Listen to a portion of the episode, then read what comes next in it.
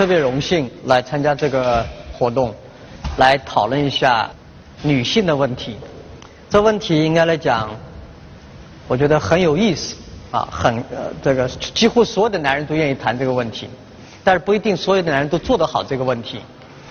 英国是一个很了不起的国家，我在路上的时候在想，很少有一个国家一个女皇和首相都同时代是女性。而且这个国家有很多了不起的各种各样女性科学家、女性思想家，甚至女性的作家。我那时候学英文啊，最早的英文的这个有一本小说是一定要看《简爱》，到今天的《哈利波特》，所有的女性其实在在英国的历史上对整个历史的进步是做出了巨大的贡献。第一次工业革命以后，在英国的女性从裙子变成了裤子，推进了整个历史的发展。所以我觉得呢，女性是一个很有意思的话题，也是在这个时代我们要越来越关注的事。我本来不会关注我们公司做了什么样的工作，直到我们去年上市前的一个月，有一个美国的记者到我们公司，他就走的时候问我一个问题：你们公司怎么有那么多女女性的同事？我说 anything wrong？我因为没反应过来这有什么问题。他说你们好像到所有全世界的高科技公司，到阿里巴巴来发现女性特别多。我当时还有这样的事情，我就回去问了一下我的同事，我说你帮我调查一下我们公司有多少女性。当时的调查的是百分之五十二，现在只有百分之四十九，因为我们买了几家公司，男生比较多一点。有一天回去，五十二的员工在我们公司是女性。百分之三十五的管理层是女性，是三的 senior management 高层管理是女性。我们女性的 C E O、女性的总裁、女性的 C P O Chief People Officer， 当然 C F O 各种官我们有很多。我们公司有很多女性的工程师，当然女性的博士也有很多。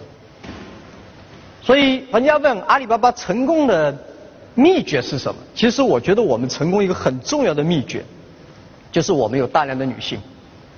这是不是说我讨好女性去说这句话？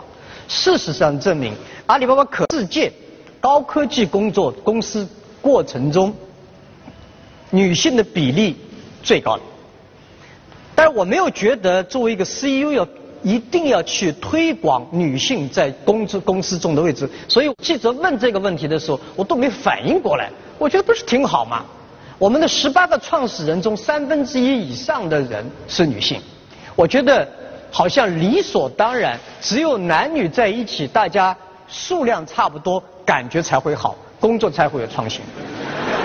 其实大家知道，人类的三次技术革命，第一次技术革命在英国开始，它实际上体现的是人希望把肌肉越练越大，是释放了人的体能的力量。所以那时候人们比赛的是肌肉。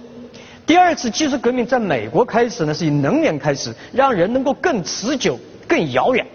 所以前面两次技术革命都激发了男性的力量，而这次技术革命是人类对智商的打开，是对技术数据、是对脑袋的打开。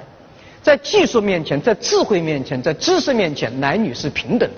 事实上，大家已经发现，在这个三五十年以来，由于技术的发展，由于人类知识的积累，我们已经发现越来越多女性从从原来家里走到了政治家。你会发现全世界有这么多国家的领袖、领导人是女性，全世界那么多企业家是女性，所以这不是个偶然。因为女性在做企业、在做政治上面，确实比男性要搞得好得多。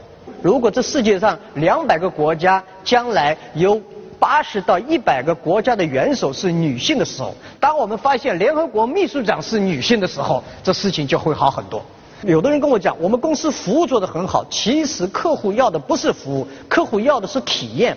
有的时候你做了一大堆的服务，不在还还不如人家说了一句话，做了一件小小的事情。在讲究体验的时候，女性要比男性做得好得多，女性要比男性诚信得多。我们公司的网站上面，大家知道性贷款、微小贷款给所有的小企业，我们发现女性还款的速度比男性快，男性的不还款的比例要比女性大四分之一左右。好，女性照顾别人的状态远远超过男性。女性除了照顾自己以外，她主要还要照顾老公、照顾爸爸妈妈、孩子，工作还得好，所以女性的忍耐力更强。所以有人说，我们现在这个时代要给女性以机会，帮多帮助女性。我认为这个时代应该女性多帮助我们男人。啊，这已经属于，如果上一个世纪是改变了女性，这个世纪应该是女性的时代。我是 I'm a truly believer。